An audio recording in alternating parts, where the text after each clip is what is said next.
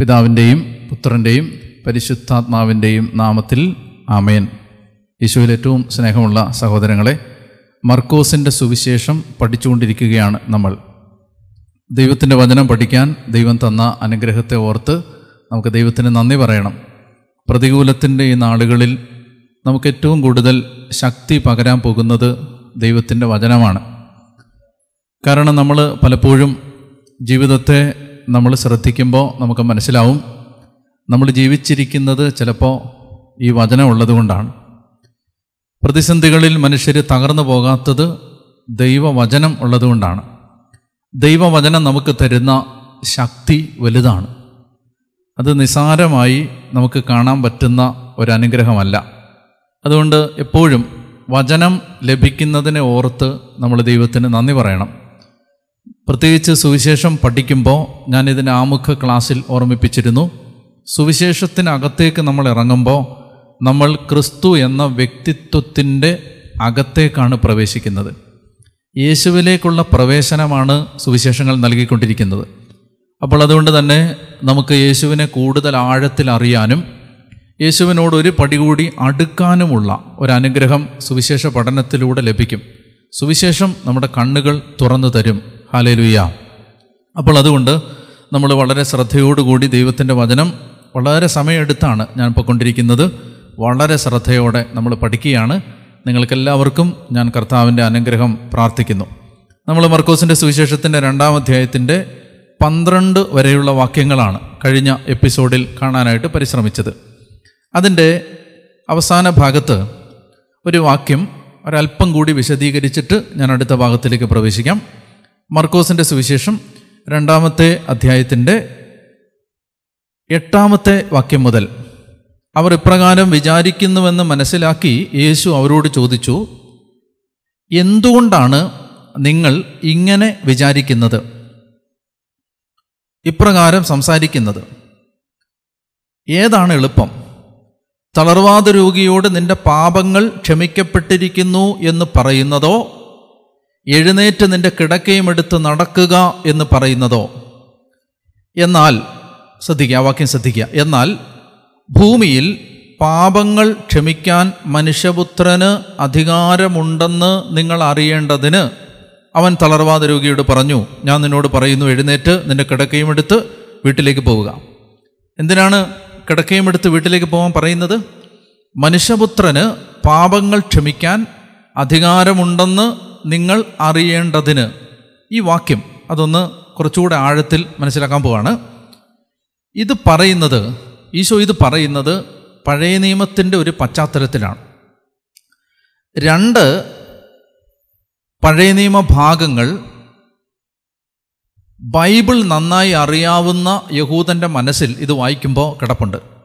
രണ്ട് ഭാഗങ്ങൾ. എന്തൊക്കെയാണെന്നറിയാം? ഒന്നാമത്തേത് പുറപ്പാട് സംഭവത്തിൽ ഫറവോയോട് മോശ പറയുന്നുണ്ട് നീ ഈ ജനത്തെ വിട്ടയക്കുന്നില്ലെങ്കിൽ ദൈവമാണ് ഇത് കൽപ്പിച്ചതെന്ന് നീ അറിയാൻ വേണ്ടി അവൻ ഈ അടയാളങ്ങൾ പ്രവർത്തിക്കും.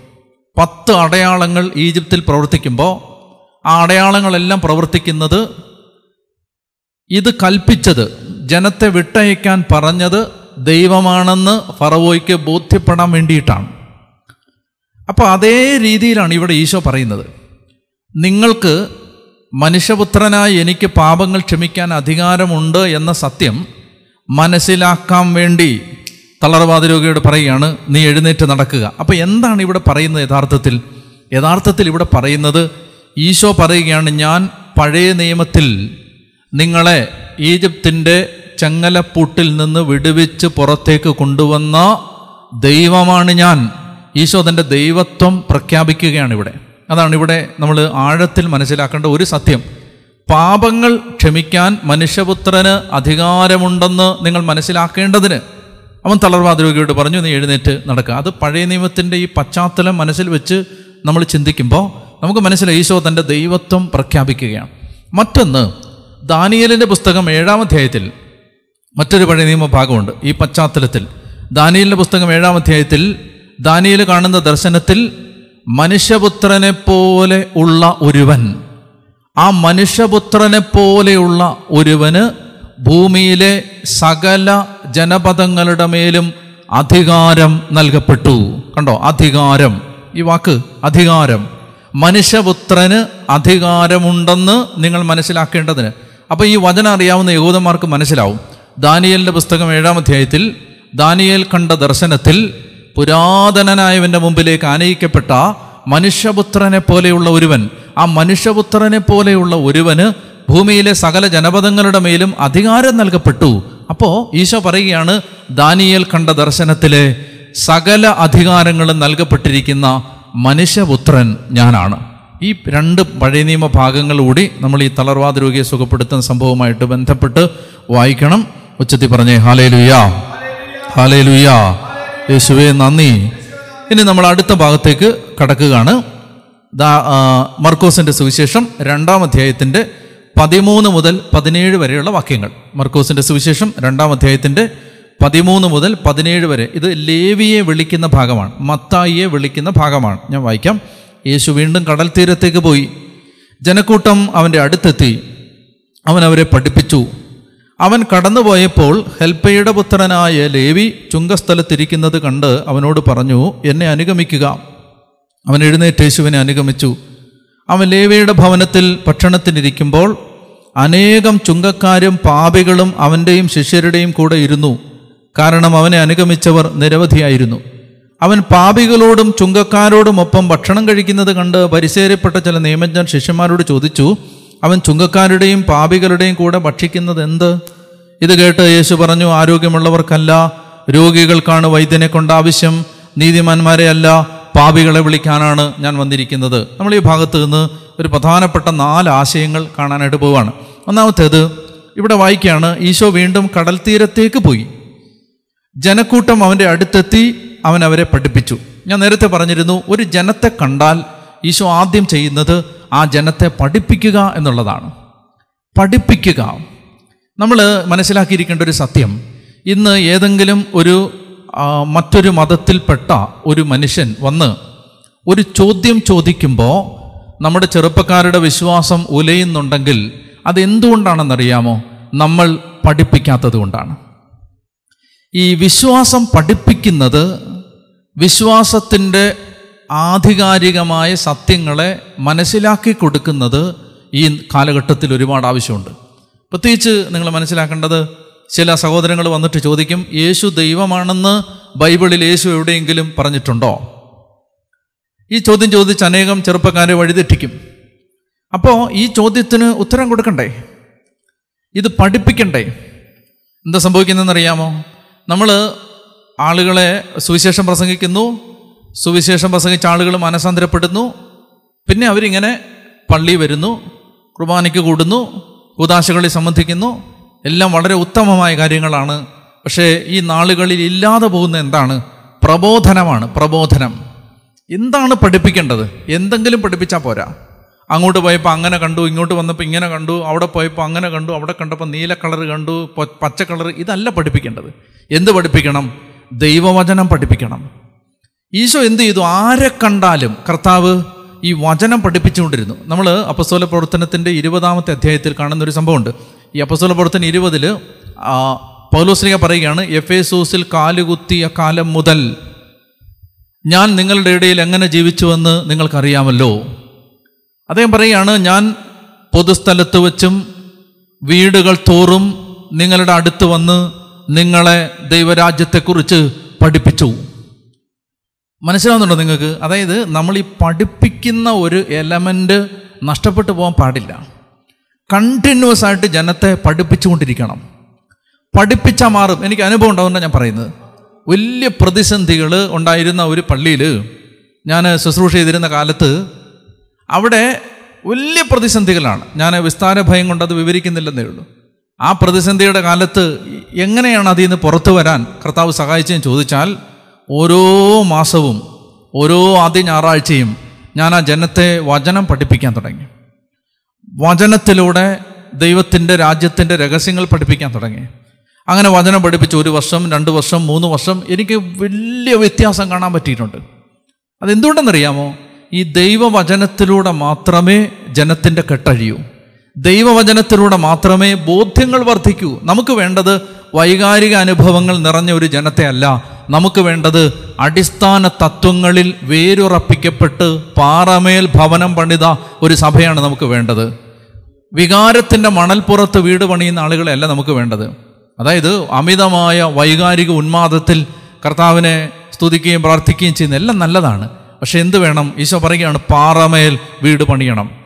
അതായത് ലോകത്തുള്ള സകല മനുഷ്യരും വന്നിട്ട് നീ വിശ്വസിക്കുന്ന വിശ്വാസം തെറ്റാണെന്ന് പറഞ്ഞാലും ഉലയാത്ത ബോധ്യം ഈ വിശ്വാസത്തെക്കുറിച്ച് നമുക്കുണ്ടാവണം. പറഞ്ഞേ ഹാലേ ലുയാ ഹാലേ ലുയാ അപ്പൊ അതാണ് ഈശോ എന്ത് ചെയ്തു? ഈശോ എപ്പോൾ ആളുകളെ കണ്ടാലും കർത്താവിന്റെ ഒരു ഒരു പ്രവൃത്തി എന്ന് പറഞ്ഞാൽ കർത്താവ് അപ്പം തന്നെ പഠിപ്പിക്കും. എനിക്ക് പലപ്പോഴും തോന്നാറുണ്ട് നമുക്ക് സഭയിലേക്ക് മടങ്ങി വരേണ്ടത് ഈ കൾച്ചറാണ് ഞാൻ ഒരു വീട്ടിൽ ചെന്നപ്പോൾ അവിടെ എനിക്ക് ഒരു ഒരു ചേട്ടൻ അവിടെ എന്റെ അടുത്ത് ഇങ്ങനെ പറഞ്ഞു "ആ, അച്ഛാ എന്റെ വല്യപ്പച്ചൻ എന്റെ വല്യപ്പച്ചൻ എഴുതിയ ഒരു പുസ്തകം ഞാൻ നിനക്ക് അച്ഛന് തരാം എന്ന് പറഞ്ഞു. അപ്പോൾ ഞാൻ ആ വല്യപ്പച്ചൻ എഴുതിയ പുസ്തകം ഏതാണെന്ന് കാണാൻ വേണ്ടി അച്ഛൻ അപ്പോൾ അതേ ഒരു പഴയ പുസ്തകം. എന്റെ അപ്പച്ചൻ അപ്പച്ചൻ ആരാണ്? അപ്പച്ചൻ ഒരു സാധാരണക്കാരനാണ് ഒരു സാധാരണക്കാരൻ. അപ്പോൾ ഇതേ എഴുതിയ പുസ്തകം അത് അത് തരാമെന്ന് പറഞ്ഞു. പുസ്തകം എനിക്ക് തന്നപ്പോൾ ആ പുസ്തകത്തിന്റെ ടൈറ്റിൽ ഇതാണ് പരിശുദ്ധ അമ്മ നിത്യകന്യകയോ. ഇത് ആരാ എഴുതിയത് ഈ പുസ്തകം എഴുതിയത് നമ്മൾ മനസ്സിലാക്കേണ്ടത് ഈ പുസ്തകം എഴുതിയത് വലിയ പണ്ഡിതന്മാരല്ല. ഈ സെമിനാരി പഠിപ്പിക്കുന്ന അധ്യാപകർ എഴുതിയതല്ലിത്. ഇത് നമ്മുടെ നാട്ടിൻപുറത്തുള്ള ഒരു പള്ളിയിലെ ഒരു ചേട്ടൻ എഴുതിയ പുസ്തകമാണ്. എന്താണ് പുസ്തകത്തിന്റെ പ്രതിപാദന വിഷയം? പുസ്തകത്തിന്റെ പ്രതിപാദന വിഷയം എന്ന് പറയുന്നത് പരിശുദ്ധ അമ്മ നിത്യകന്യകയോ. അതാ ചോദ്യം. അപ്പോൾ എനിക്ക് വലിയ അത്ഭുതം തോന്നി. അത്ഭുതം തോന്നാനുള്ള കാരണം എന്താണെന്ന് വെച്ചാൽ ഞാൻ ഇങ്ങനെ ചിന്തിച്ചു ദൈവമേ ഈ സാധാരണ മനുഷ്യർ ഒരു കാലത്ത് അതായത് നമ്മുടെ വല്യപ്പച്ചന്മാരുടെയൊക്കെ കാലത്ത് ഈ സാധാരണ മനുഷ്യർ പോലും ചർച്ച ചെയ്തിരുന്ന വിഷയമാണിത്. അടിസ്ഥാന തത്വങ്ങൾ മനസ്സിലായോ? അതായത് പരിശുദ്ധ അമ്മ നിത്യകന്യകയോ എന്താണ് അതിന്റെ വേദപുസ്തക അടിത്തറ? എന്തുകൊണ്ടാണ് കത്തോലിക്ക തിരുസഭ കർത്താവ് സ്ഥാപിച്ച സഭയാണെന്ന് പറയുന്നത്? എന്താണ് അതിന്റെ ബൈബിൾ അടിത്തറ?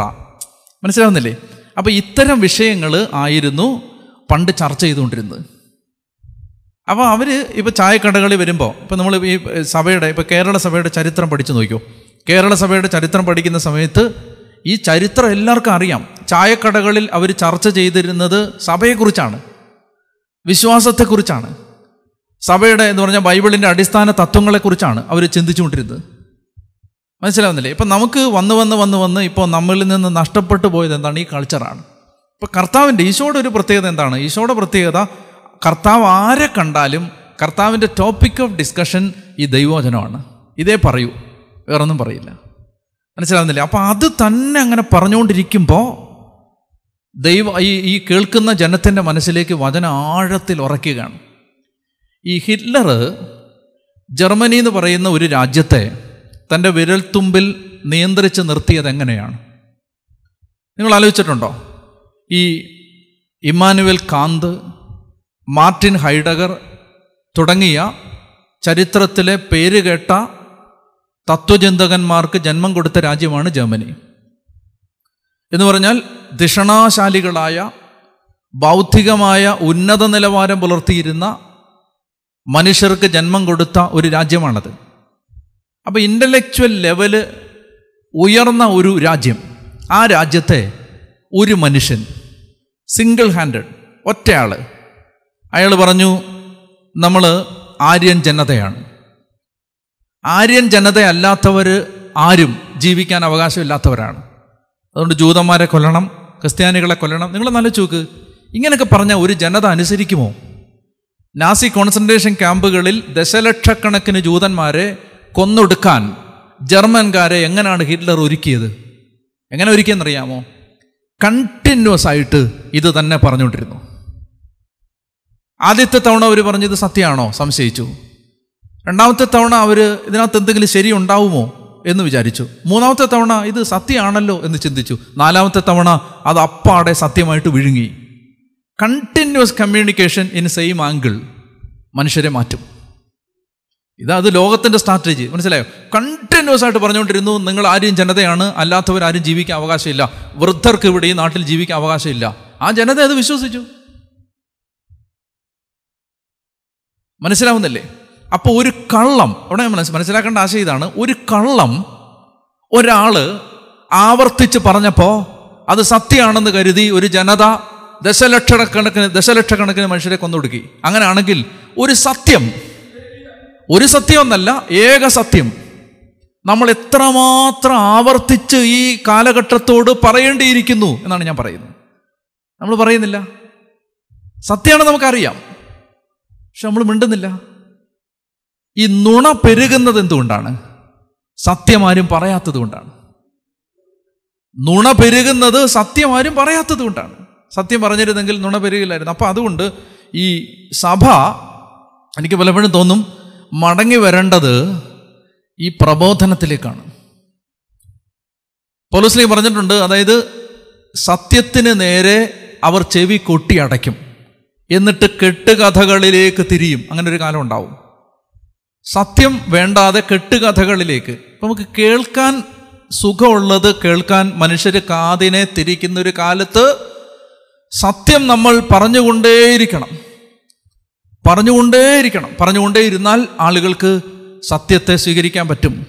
പറഞ്ഞേ ഹാലേ ലുയാ അപ്പൊ ഇതാണ് ഈശോ ഈ നമ്മൾ ഈ രണ്ടാമധ്യായം മർക്കോസ് രണ്ട് പതിമൂന്നിൽ കാണുന്നത്. യേശു വീണ്ടും കടൽ തീരത്തേക്ക് പോയി. അപ്പൊ കടൽ തീരത്ത് ചെന്നതല്ലേ കുറച്ച് മീൻ വാങ്ങിച്ചുകൊണ്ട് വരാന്നല്ല ചിന്തിച്ച്? നമ്മളിപ്പോൾ പറയും വിഴിഞ്ഞത്ത് പോവല്ലേ മീൻ വരാന്നല്ലേ നമ്മൾ പറയൂ. പക്ഷേ കർത്താവ് എന്താ ചെയ്യുന്നത്? കടൽ തീരത്തേക്ക് പോയി അവിടെ ചെന്നിട്ട് അവിടെ പഠിപ്പിച്ചു. കഫർണാമിൽ സിനഗോഗിലെത്തി അവിടെ പഠിപ്പിച്ചു. അവൻ വിജനപ്രദേശത്തേക്ക് പോയി മരുഭൂമിയിൽ ചെന്ന് ആളുകൾ വന്നു അവിടെ പഠിപ്പിച്ചു. മനസ്സിലായി? ലൊക്കേഷൻ ഇൻസിഗ്നിഫിക്കന്റ് ആണ്. ഒരു ഒരു ഒരു ഒരു അഗ്നി ഒരാളുടെ അകത്ത് കിടന്നാൽ അയാൾ സാഹചര്യങ്ങൾ നോക്കാതെ അത് പറഞ്ഞുകൊണ്ടേയിരിക്കും. തിമോത്തിയോട് പറയുന്നില്ലേ പൗലോസ്? സാഹചര്യം അനുകൂലമാണെങ്കിലും പ്രതികൂലമാണെങ്കിലും നീ സത്യത്തിന് സാക്ഷ്യം കൊടുക്കണം. ഇപ്പം എന്ത് സംഭവിക്കുന്ന വെച്ചാൽ നമ്മുടെ അകത്തിത് കാര്യമായിട്ട് ഒരഗ്നിയായിട്ട് ആളി കത്താത്തത് കൊണ്ടാവണം. നമ്മളിത് പറയുന്നേ ഇല്ലല്ലോ. ഇപ്പം നമ്മളൊരു പത്ത് പേര് കൂടുമ്പോഴുള്ള ടോപ്പിക് ഓഫ് ഡിസ്കഷൻ എന്താ? നമ്മൾ എന്തിനെക്കുറിച്ചാണ് സംസാരിക്കുന്നത് നമ്മൾ സമാന മനസ്സുള്ള ആളുകൾ ഒരുമിച്ച് വരുമ്പോൾ നമ്മുടെ ടോപ്പിക് ഓഫ് ഡിസ്കഷൻ എന്താ? നമ്മൾ എന്തിനെക്കുറിച്ചാണ് പറഞ്ഞുകൊണ്ടിരിക്കുന്നത് കർത്താവ് പറഞ്ഞില്ലേ ഹൃദയത്തിന്റെ തികവിൽ നിന്നാണ് അതരം സംസാരിക്കുന്നത്. അപ്പോൾ ഈ ഹൃദയത്തിനകത്ത് നമ്മൾ അപ്പസോലന്മാരെ ശ്രദ്ധിച്ചോ അവരുടെ വായിന്ന് ഇത് മാത്രമേ വരൂ. വേറൊന്നും വരില്ലായിരുന്നു. അപ്പോ കർത്താവ് ഈ ദൈവരാജ്യത്തിന്റെ രഹസ്യങ്ങൾ പഠിപ്പിച്ചു കൊടുക്കണം പഠിപ്പിച്ചു കൊടുക്കണം എന്നുള്ളൊരു ആഗ്രഹത്തിൽ അതിങ്ങനെ കണ്ടിന്യൂസ് ആയിട്ട് ഒരു സിറ്റുവേഷൻ നോക്കില്ല. അവ കടൽ തീരത്തേക്ക് പോയി അവിടെ പഠിപ്പിച്ചു ജനങ്ങൾ അടുത്തെത്തി ഉടനെ അവർക്ക് എന്തെങ്കിലും എന്നാൽ ഇവർക്കൊരു മജിക്ക് കാണിച്ച് സന്തോഷിപ്പിച്ച് എന്ന് ചിന്തിച്ചില്ല. അപ്പം തന്നെ പഠിപ്പിക്കാൻ തുടങ്ങി. ഇങ്ങനെ നാലോചിച്ച് നോക്കിയേ അങ്ങനെ ആയിരുന്നു നമ്മളെങ്കിൽ എത്ര വേഗം സുവിശേഷം പടരുമായിരുന്നു. നമ്മൾ ചെല്ലുന്ന സ്ഥലങ്ങളിലൊക്കെ നമുക്ക് പറയാൻ കർത്താവിനെക്കുറിച്ച് പറയാൻ ഒരു നാച്ചുറൽ ടെൻഡൻസി ഉണ്ടായിരുന്നെങ്കിൽ ഒരു അഫിനിറ്റി ഉണ്ടായിരുന്നെങ്കിൽ എത്ര വേഗം സുവിശേഷത്തിന്റെ ശക്തി വ്യാപിച്ചേനെ. പറഞ്ഞേ ഹാലേ ലുയാ ഹാലേ ലുയാ ഹാലേ ലുയാ അപ്പോൾ അവൻ അവരെ പഠിപ്പിച്ചു. വാക്യം പതിനാല് അവൻ കടന്നുപോയപ്പോൾ ഹെൽപ്പയുടെ പുത്രനായ ലേവി ചുങ്കസ്ഥലത്തിരിക്കുന്നത് കണ്ട് അവനോട് പറഞ്ഞു എന്നെ അനുഗമിക്കുക. അവൻ എഴുന്നേറ്റ് യേശുവിനെ അനുഗമിച്ചു. അപ്പോൾ ഈ രണ്ടാമത്തെ കാര്യം ആസ് ജീസസ് പാസ്റ്റ് ബൈ എപ്പോഴും നമ്മൾ വിളിക്കുന്ന സ്ഥലത്ത് ആരെങ്കിലും വിളിക്കുന്ന സമയത്ത് കാണുന്ന ഒരു ഒരു വാക്യമാണിത്. അവൻ കടന്നുപോയപ്പോൾ. ഇങ്ങനെ കടന്നു പോവാണ് കടന്നു പോകുമ്പോഴാണ് ഒരാളെ നോട്ട് ചെയ്യുന്നത്. അവൻ കടന്നു പോയപ്പോൾ എപ്പോഴും ശ്രദ്ധിക്കണം. അപ്പോൾ അവനിങ്ങനെ ഒരു സ്ഥലത്ത് നിന്നിട്ട് വാ എന്ന് പറഞ്ഞ് വിളിക്കുകയല്ല പോന്ന പോക്കിൽ അങ്ങ് വിളിക്കുകയാണ്. അങ്ങനെയാണ് നമ്മൾ ഈ നേരത്തെ എല്ലാം അങ്ങനെ കാണുന്നത് ഈ അവൻ അവൻ കടൽ തീരത്തൂടെ നടന്നു പോകുമ്പോൾ മീൻ പിടിക്കുന്നവരെ കണ്ടു. അങ്ങനെയാണ് പറയുന്നത് ഇപ്പോൾ ഇവിടെ കണ്ടോ? അവൻ കടന്നു പോകുമ്പോൾ ഇനി ഏലിയ ഏലിഷായെ വിളിക്കുന്ന ഭാഗത്ത് ഒന്ന് രാജാക്കന്മാർ പത്തൊമ്പത് പത്തൊമ്പതിൽ നമ്മൾ കാണും. ഏലിയ കടന്നു പോകുമ്പോൾ ഷാഫാത്തിന്റെ മകൻ ഏലിഷായെ കണ്ടു. എപ്പോഴും ഇതിങ്ങനെയാണ് ഈ കടന്നു പോവാണ്. എന്താ അതിന്റെ അർത്ഥം എന്നറിയാമോ? ഈശോ വിളിച്ചിട്ട് ഈശോ നിൽക്കുന്നില്ല. ഈശോ പോവാണ്. അപ്പോൾ ഈ വിളി കേട്ട ആൾ പുറകെ പോണം. അതൊരു നല്ല മാതൃക പറയുകയാണ് കർത്താവ്. എന്തെന്നറിയാമോ ഈ നമ്മളെപ്പോഴും അവന്റെ പുറകിലായിരിക്കണം ഫ്രണ്ടിൽ കയറരുത്. ഈ വിളി കേൾക്കുന്ന ആളുകൾ കർത്താവിനെ നമ്മൾ നയിക്കുകയല്ല നമ്മളെ കർത്താവ് നയിക്കണം. ഞാൻ ഒരു സിമ്പിളായിട്ടൊരു ഉദാഹരണം പറഞ്ഞാൽ മനസ്സിലാവും. എന്ന് വെച്ചാൽ നമ്മൾ ഇപ്പോൾ ഉദാഹരണത്തിന് നമ്മൾ തീരുമാനിക്കുകയാണ് കർത്താവ് ഞങ്ങൾ ഞങ്ങൾ ഇംഗ്ലണ്ടിന് പോവാണ്. തീരുമാനിച്ചു. തീരുമാനിച്ച് കാര്യങ്ങളെല്ലാം ചെയ്തിട്ട് ഇംഗ്ലണ്ടിന് പോകാറാകുമ്പോൾ നമ്മൾ പള്ളി കയറി കർത്താവ് യാത്രയ്ക്കെല്ലാം സഹായം എല്ലാം തരണേ. ഇതല്ല ശരിക്കും അനുഗമിക്കുക എന്ന് പറഞ്ഞാൽ ഇംഗ്ലണ്ടിന് പോണോന്ന് പറയുന്നത് അവനായിരിക്കും. മനസ്സിലായി? വ്യത്യാസമാണ്. വ്യത്യാസമുണ്ടത്. നമ്മളെല്ലാം ഓൾറെഡി തീരുമാനിച്ചിട്ട് കർത്താവെ ഞങ്ങൾ തീരുമാനിച്ച വിഷയത്തിന് അവിടെ ആരാ ഫ്രണ്ടിൽ നമ്മളാ ഫ്രണ്ടിൽ കർത്താവ് പുറകില്ല മനസ്സിലാവുന്നുണ്ടോ? ശരിക്കും പറഞ്ഞ എന്താ ക്രിസ്തീയ ജീവിതം? നാളെ എന്ത് ചെയ്യണം? നാളെ എന്ത് ചെയ്യണം നമ്മൾ അറിഞ്ഞുകൂടാ. നീ പറയണം. അതാ ക്രിസ്തീയ ജീവിതം. നീ പറയണം കർത്താവ് കർത്താവ് പറയണം. നാളെ അടുത്ത മാസത്തെ എന്താ പ്രോജക്റ്റ് അടുത്ത വർഷം എന്ത് ചെയ്യും? അറിഞ്ഞുകൂടാ. നീ പറയണം. അപ്പോൾ അതാണ് ഈശോ കടന്നു പോകുമ്പോൾ എപ്പോഴും ഈശോ അങ്ങനെയാണ് പാസ് ചെയ്യുമ്പോൾ ഇങ്ങനെ വിളിക്കും. ആളുകൾ പോവും. അവർ പുറകെ പോവും. എന്നിട്ട് എന്താ പറയുന്നത് അറിയാം അവൻ ഹെൽപ്പയുടെ പുത്രനായ ലേവി ചുങ്കസ്ഥലത്തിരിക്കുന്നുണ്ട്. അവനോട് പറഞ്ഞു എന്നെ അനുഗമിക്കുക. അതാണ് സൂക്ഷ്മമായിട്ട് ശ്രദ്ധിക്കേണ്ട മറ്റൊരു വാക്യം അതാണ്. എന്നെ അനുഗമിക്കുക. ഈ നമ്മൾ അനുഗമിക്കുന്നത് ഒരാശയത്തെ അല്ല ഒരാളെയാണ്. വലിയ വ്യത്യാസമാണത്. നമ്മൾ അനുഗമിക്കുന്നത് ഒരു പിടി ആശയങ്ങളെ അല്ല ഒരാളെയാണ്. അപ്പോൾ സത്യം പറഞ്ഞാൽ നമ്മുടെ ക്രിസ്തീയ ജീവിതത്തിന്റെ ലക്ഷ്യം എന്താ? സ്വർഗത്തിൽ പോവാണോ? തീർച്ചയായിട്ടും സ്വർഗത്തിൽ പോവാണ്. പക്ഷെ അതല്ല ലക്ഷ്യം. ക്രിസ്തീയ ജീവിതത്തിന്റെ ലക്ഷ്യം എന്തെന്ന് പറയാമോ യേശുവിനെ പോലെ ആവുക എന്നുള്ളതാണ്. അതാണ് ക്രിസ്തു നിങ്ങളിൽ രൂപപ്പെടുന്നത് വരെ ഈറ്റുനോവ് അനുഭവിക്കുന്നു എന്ന് പോലീസ് പറയുന്നത്. റോമർ എട്ടിൽ പറയും പോലീസിലേക്ക് പറയും തന്റെ പുത്രന്റെ സാദൃശ്യത്തോട് അനുരൂപരാക്കാൻ ലോകസ്ഥാപനത്തിന് മുമ്പേ തിരഞ്ഞെടുത്തു. തന്റെ പുത്രന്റെ സാദൃശ്യത്തോട് അനുരൂപരാക്കാൻ. അപ്പോൾ സത്യം പറഞ്ഞാൽ ഇപ്പം നമ്മുടെ ജീവിതത്തിന്റെ ലക്ഷ്യം എന്താ? നമ്മൾ ഗ്രാജുവലി ഈശോയെ പോലെ ആവുക എന്നുള്ളതാണ്. അപ്പോൾ അതാണ് എന്നെ അനുഗമിക്കുക follow me follow my ideas എന്നല്ല. Follow my teaching എന്നുമല്ല. Follow me Christian life is always following not a set of doctrine but following a living person ജീവിച്ചിരിക്കുന്ന ഒരാളെ നമ്മൾ അയാളുടെ പുറകെ പോയിക്കൊണ്ടിരിക്കുകയാണ്. അപ്പോൾ ഇത് ഇതൊക്കെ കുഞ്ഞു വാക്യങ്ങളാണെങ്കിലും അതിനകത്ത് ഈ ശിഷ്യത്വത്തിന്റെ ഒത്തിരി ആഴങ്ങൾ നമുക്ക് കണ്ടെത്താൻ പറ്റും. ശരിക്കും പറഞ്ഞാൽ കർത്താവ് ഫ്രണ്ടിൽ നടക്കണം നമ്മൾ പുറകെ പോകണം. അതെന്തൊരു ബ്യൂട്ടിഫുള്ളായ ലൈഫാണ് അത്. നമുക്കൊരു പ്ലാനും ഇല്ല. നാളെ എവിടെയാണ് മറ്റന്നാൾ എവിടെയാണ് അടുത്ത ആഴ്ച എവിടെയാണ് ഒന്നും അറിയാൻ പാടില്ല. കർത്താവ് പറയുന്നു നമ്മൾ ചെയ്യുന്നു. എന്തോ ഒരു ഭാരമില്ലാത്ത ജീവിതം അത്. ടെൻഷനില്ല പ്രോജക്റ്റുകളില്ല അംബീഷൻസ് ഇല്ല പദ്ധതികളില്ല നത്തിങ് ഈ യോഹന്നാൻ പറയുന്ന പോലെ മൂന്നി പറയുന്ന പോലെ കാറ്റടിക്കുന്നത് പോലൊരു ജീവിതം. കാറ്റ് അടിച്ചു ആ കാറ്റ് എങ്ങോട്ട് കൊണ്ടുവന്നു അങ്ങോട്ട് കൊണ്ടുവന്നു. എന്തോ ഒരു ബ്യൂട്ടിഫുള്ളായ ഒരു ലൈഫാണ് അത്. ആ ലൈഫിന് എന്ത് ഭംഗിയുണ്ട്. ആ ലൈ ആ ലൈഫിന് എന്ത് ഭാരക്കുറവുണ്ട്. ആ ലൈഫിൽ എന്തുമാത്രം മഹാത്ഭുതങ്ങൾ നടക്കും. കർത്താവ് ഇങ്ങനെ എടുത്തുകൊണ്ട് പോകുന്നൊരു ജീവിതം. പറഞ്ഞേ ഹാലേ ലുയാ ഹാലേ ലുയാ അപ്പോൾ എന്ത് ചെയ്തു? ലേവി എന്ത് ചെയ്തു? അവൻ എഴുന്നേറ്റ് യേശുവിനെ അനുഗമിച്ചു. ഞാനിത് വായിക്കുമ്പോൾ വിചാരിച്ചിട്ടുണ്ട്. അതായത് കർത്താവ് ഇങ്ങനെ ചന്തയിൽ കൂടെ പോവാണ്. പോകുന്ന സമയത്ത് കടയിലിരിക്കുന്ന ഒരുത്തനെ കട നടത്തിക്കൊണ്ടിരിക്കുന്ന ഒരുത്തനെ വിളിക്കുകയാണ് ഫോളോ മീ അവൻ എഴുന്നേറ്റ് പെട്ടിയൊക്കെ പൂട്ടി താക്കോലൊക്കെ അവിടെ വെച്ചിട്ട് പോയി. അങ്ങനെയാണോ അത്? ഇതെന്താ സംഭവം എന്നറിയാം ഈ ചുങ്കം പിരിച്ചുകൊണ്ടിരുന്ന എവിടാണെന്നറിയാമോ കടൽ തീരത്താണ്. കടൽ തീരത്താണ് ഈ ചുങ്കം പിരിക്കുന്ന സ്ഥലം. അപ്പോൾ അവിടെ ഇയാൾ ഈ കടയിലിരിക്കുമ്പോൾ ഇയാൾ ഈ പ്രസംഗം കേട്ടോണ്ടിരിക്കുകയാണ്. നിങ്ങൾക്ക് മനസ്സിലായോ? ഈ എഴുന്നേറ്റ് പോയി എങ്ങനെയാണെന്ന് മനസ്സിലായോ? ഇത് കേട്ടോണ്ടിരിക്കുകയാണ്. ഒരു മണിക്കൂർ കൺവെൻഷൻ കഴിഞ്ഞപ്പോൾ കൺവെൻഷൻ പ്രസംഗിച്ച ആൾ വന്നിട്ട് പറഞ്ഞു എന്റെ കൂടെ വരാൻ പറഞ്ഞു. അയാൾ പൂട്ടി വെട്ടി പൂട്ടി താക്കാലോടെ ഇട്ടിട്ട് ഇറങ്ങിപ്പോയി. ഇതാണ് ഈ വചനം വരുത്തുന്ന മാറ്റം. അല്ലാതെ ഇങ്ങനെ മാജിക്കാരൻ വിളിക്കുന്ന പോലെ വിളിച്ചതല്ല. ഈ ഈ മറ്റേ പൈഡ് പൈപ്പർ വിളിച്ച പോലെ കുഴലൂത്തുകാരൻ വിളിച്ചപ്പോൾ കുട്ടികളെല്ലാം പുറകെ പോയ പോലെ പോയതല്ലത് മറിച്ച് ഈ പ്രസംഗം വചനം പ്രഘോഷണം നിങ്ങൾ ആലോചിച്ച് രണ്ടായിരം വർഷത്തെ ക്രൈസ്തവ സഭയുടെ ചരിത്രത്തിൽ മനുഷ്യ മനസ്സുകളെ മാറ്റം വരുത്തിയത് എന്താ? ഈ വചനപ്രഘോഷണമാണ്. വചനം. വചനപ്രഘോഷണം. നിക്കി ക്രൂസ് എന്ന് പറയുന്ന ഒരു മനുഷ്യനെക്കുറിച്ച് വായിച്ചിട്ടുണ്ട്. റൺ ബേബി റൺ എന്നാണ് അയാളുടെ ആത്മകഥയുടെ പേര്. Run baby run. സിനിമയല്ല. ഇയാളുടെ ആത്മകഥയാണത്. Run baby run. Nicky Cruz. New York നഗരത്തെ ഒരു കാലത്ത് കിടുകിടാ വിറപ്പിച്ച മാഫിയ തലവൻ. ചെറിയ പ്രായത്തിൽ ഈ അപ്പനും അമ്മയും സാത്താൻ വർഷിപ്പുകാരായിരുന്നു. സ്പിരിറ്റിനെ ഈവിൾ സ്പിരിറ്റിനെ വർഷിപ്പ് ചെയ്യുന്നവരായിരുന്നു. അപ്പോൾ അവർ ഇയാളെ ഒരു പട്ടിക്കൂട്ടിലിട്ടിട്ട് ഈ മാനസിക രോഗമുള്ള പേരൻസ് ആയിരുന്നു. പട്ടിക്കൂട്ടിലിട്ടിട്ട് കമ്പി വഴിപ്പിച്ച് ഇങ്ങനെ കുത്തും ഇവനെ. അങ്ങനെ അത് സഹിക്കാൻ പറ്റാതെ വീട്ടിൽ നിന്ന് ഒളിച്ചോടി പോയതാണ് ന്യൂയോർക്ക് നഗരത്തിലെത്തിയപ്പോൾ ഗുണ്ടകളും ക്രിമിനലുകളും കള്ളും കഞ്ചാവും എല്ലാ തിന്മയും കൊടുത്ത് വരവേറ്റു. അവരുടെ ഗാങ്ങിലായി പതുക്കെ പതുക്കെ ഗാങ് ലീഡറായി. പോലീസിന് നിയമവ്യവസ്ഥയ്ക്കും തലവേദനയായി. ന്യൂയോർക്ക് നഗരത്തിലെ പേടി സ്വപ്നമായി.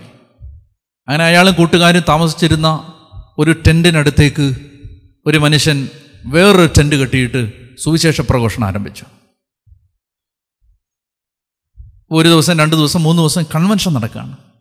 മറ്റവരിതൊന്നും ശ്രദ്ധിക്കുന്നില്ല. അവിടെ മദ്യവും ബഹളവും അക്രമവും ഒരു ദിവസം ഈ മനുഷ്യൻ ഈ പ്രഘോഷണമെല്ലാം കഴിഞ്ഞിട്ട് അയാളുടെ അയാളുടെ അടുത്തേക്ക് ചെന്നു. അടുത്ത് ചെന്നിട്ട് നിക്കി ക്രൂസിനെ കാണണമെന്ന് പറഞ്ഞു. അപ്പോൾ അവർ കാണാൻ അനുവാദം കൊടുത്തു എന്തിനാ വന്നേന്ന്? ചോദിച്ചു. നിക്കി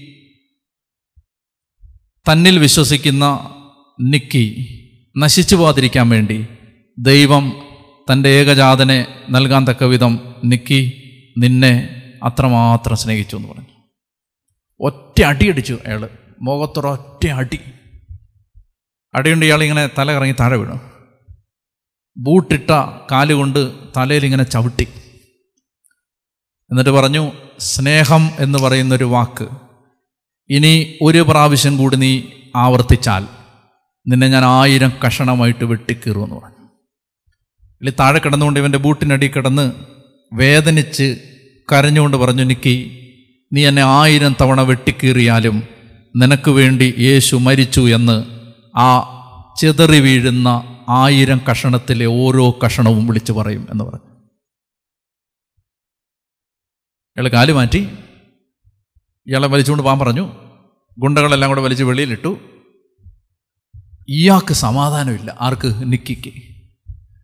അവനന്ന് രാത്രി ഉറങ്ങുന്നില്ല. പിറ്റേ ദിവസം രാവിലെ കൺവെൻഷൻ നടക്കുന്ന സ്ഥലത്തേക്ക് തോക്കുമായിട്ട് പോയി. ഇയാൾ വെടിവെച്ച് കൊല്ലണം. കാരണം എന്റെ സമാധാനം കളഞ്ഞവനാണ്. നേരെ കയറി ചെന്നു.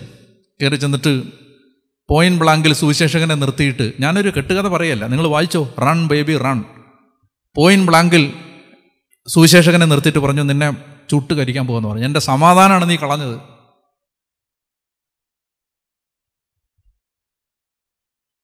അപ്പോൾ അയാൾ ഈ സുവിശേഷൻ ഉറക്കെ വിളിച്ച് പറഞ്ഞു നിക്കി ക്രിസ്തു നിന്റെ പാവങ്ങൾക്ക് വേണ്ടി കുരിശിൽ മരിച്ചു. ഈ കരണ്ട് അടിക്കുന്ന പോലെ. മുട്ടുകുത്തി ഇങ്ങനെ അങ്ങ് നിന്നു. കരയുക. പൊട്ടി പൊട്ടി കരയുകയാണ്. ഞാൻ എന്നാ ചെയ്യേണ്ടതെന്ന് ചോദിച്ചു. ചെയ്യാനുള്ളതൊക്കെ പിന്നെ പറയാം. ഇപ്പോൾ പോയി സ്വോത്രാഴ്ച എടുത്തിട്ട് ഞാൻ പറഞ്ഞു. സ്വോത്രാഴ്ച പാത്രം എടുത്ത് കൈ കൊടുത്തു. പോയി സ്വോത്രാഴ്ച എടുത്ത് തിരിച്ചു വന്നു.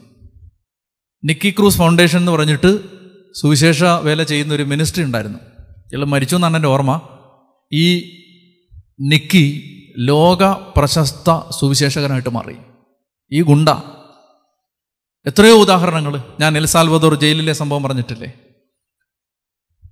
അതുപോലെ തന്നെ അമേരിക്കയിലെ ഏറ്റവും കിരാതമായ മറ്റൊരു ജയിലിൽ നടന്ന അത്ഭുതം. വചനത്തിന്റെ ശക്തി കൊണ്ട് ഇത് എത്രയോ എത്രയോ എത്രയോ മനുഷ്യർ നമ്മുടെ നാട്ടിൽ എത്രയോ മനുഷ്യർ അതുകൊണ്ട് ഈ മത്തായി എങ്ങനെ മാറി? മത്തായി സുവിശേഷം കേട്ടാൽ മാറിയേ. കടൽ തീരത്ത് വെച്ച് കർത്താവ് പഠിപ്പിച്ചു എന്നല്ലേ അതിന് തൊട്ട് മുമ്പത്തെ വാക്യം പറയുന്നത്? അത് കഴിഞ്ഞ് ഇറങ്ങി വരുമ്പോൾ അപ്പം നമ്മൾ ഈ കൺവെൻഷൻ ഗ്രൗണ്ടിലൊക്കെ കൺവെൻഷൻ നടത്തുമ്പോൾ അടുത്തൊക്കെ കടകളില്ലേ? കടകളിരുന്ന ആളുകൾ കേൾക്കില്ലേ? എന്ന് പറഞ്ഞ പോലെ അങ്ങനെ നിന്ന് കേട്ടിട്ട് ഇറങ്ങി വന്നപ്പോൾ അവിടെ ആ മതിലേ നിന്നവനോട് പറഞ്ഞു പോരാൻ പറഞ്ഞു. അവൻ പോയി. പറഞ്ഞേ ഹാലേ ലുയാ ഹാലേ ലുയാ അവൻ ലേവിയുടെ ഭവനത്തിൽ വാക്യം പതിനഞ്ച് ലേവിയുടെ ഭവനത്തിൽ ഭക്ഷണത്തിനിരിക്കുമ്പോൾ അനേകം ചുങ്കക്കാരും പാപികളും അവന്റെയും ശിഷ്യരുടെയും കൂടെ ഇരുന്നു. കാരണം അവനെ അനുഗമിച്ചവർ നിരവധിയായിരുന്നു. അവൻ പാപികളോടും ചുങ്കക്കാരോടും ഒപ്പം ഭക്ഷണം കഴിക്കുന്നത് കണ്ട് പരിശീലപ്പെട്ട ചില നിയമജ്ഞ ശിഷ്യന്മാരോട് ചോദിച്ചു അവൻ ചുങ്കക്കാരുടെയും പാപികളുടെയും കൂടെ ഭക്ഷിക്കുന്നത് എന്ത് ഇത് കേട്ട് യേശു പറഞ്ഞു ആരോഗ്യമുള്ളവർക്കല്ല രോഗികൾക്കാണ് വൈദ്യനെ കൊണ്ട് ആവശ്യം നീതിമാന്മാരെ അല്ല പാപികളെ വിളിക്കാനാണ് ഞാൻ വന്നിരിക്കുന്നത്.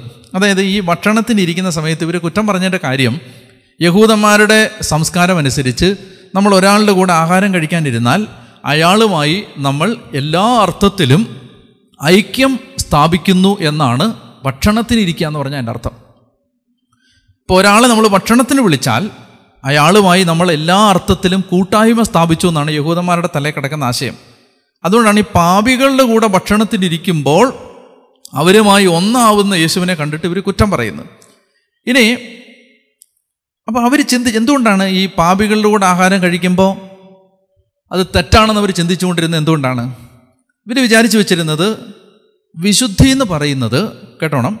അവരുടെ തലേ കിടന്ന ആശയം ഇതാണ്. എന്താണ് വിശുദ്ധി?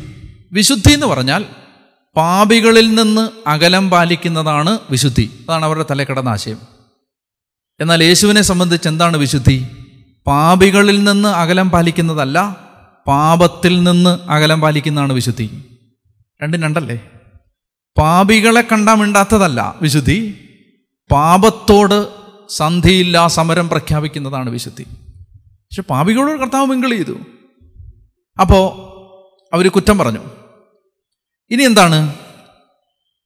കർത്താവ് പറയുകയാണ് ഇനി വളരെ പ്രധാനപ്പെട്ട ഒരു ആശയം കർത്താവ് പറയുകയാണ് പാപം എന്ന് പറയുന്നത് ഒരു രോഗമാണ്.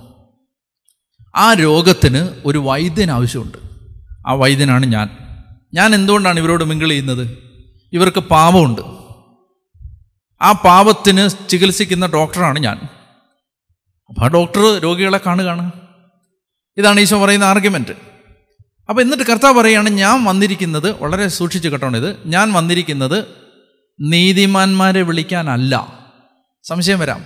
അപ്പോൾ നീതിമാന്മാരെ കർത്താവിന് വേണ്ടേ?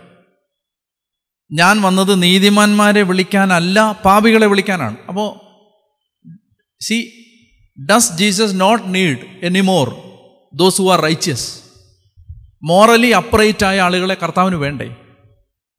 ഒരു ചോദ്യം വന്നൂടെ ഇതിനകത്ത്. ഞാൻ വന്നത് നീതിമാന്മാരെ വിളിക്കാനല്ല. പാപികളെ വിളിക്കാനാണ്. അപ്പം നീതിമാന്മാരെ വേണ്ടേ? എന്താ ഉത്തരം എന്നറിയാമോ? ഉത്തരം റോമാലേഖനം മൂന്നാം അധ്യായം പത്താമത്തെ വാക്യത്തിലുണ്ട്. നീതിമാനായി ഒരുവൻ പോലും ഇല്ല. ഒറ്റയാൾ പോലും നീതിമാനില്ല. ഈ പ്രശ്നം എന്താ? പ്രശ്നമെന്ന് പറയുന്നത് നമ്മൾ നീതിമാന്മാരല്ല. പാപികളാണ് എന്ന് തിരിച്ചറിവില്ല. അതാ വ്യത്യാസം. ഈ ചുങ്കക്കാരനും പാപിക്കുമൊക്കെ എന്നാ എന്നാ അവന്റെ ഉള്ളിൽ ബോധ്യമുണ്ട്? ഞാൻ പാപിയാണ്. പരിസേന്റെ പ്രശ്നം എന്താണ്? അവൻ വിചാരിക്കുകയാണ് ഞാൻ പാപിയല്ല. എന്നാൽ റോമലേഖനം മൂന്നാമധ്യായം പത്താം വാക്യം പറയുകയാണ് ഒരുവൻ പോലും പാപമില്ലാത്തവനില്ല. നീതിമാനായ ഒരുവൻ പോലുമില്ല. എല്ലാവരും വഴിതെറ്റിപ്പോയി. എല്ലാവരും എല്ലാവർക്കും ഒന്നടങ്കം തെറ്റുപറ്റി. അങ്ങനെ പറയുന്നേ. ഇത് സൂക്ഷിച്ച് മനസ്സിലാക്കണം. ഈ പരിസയർക്ക് എന്തുകൊണ്ടാണ് യേശുവിനെ വേണ്ടാതിരുന്നത്?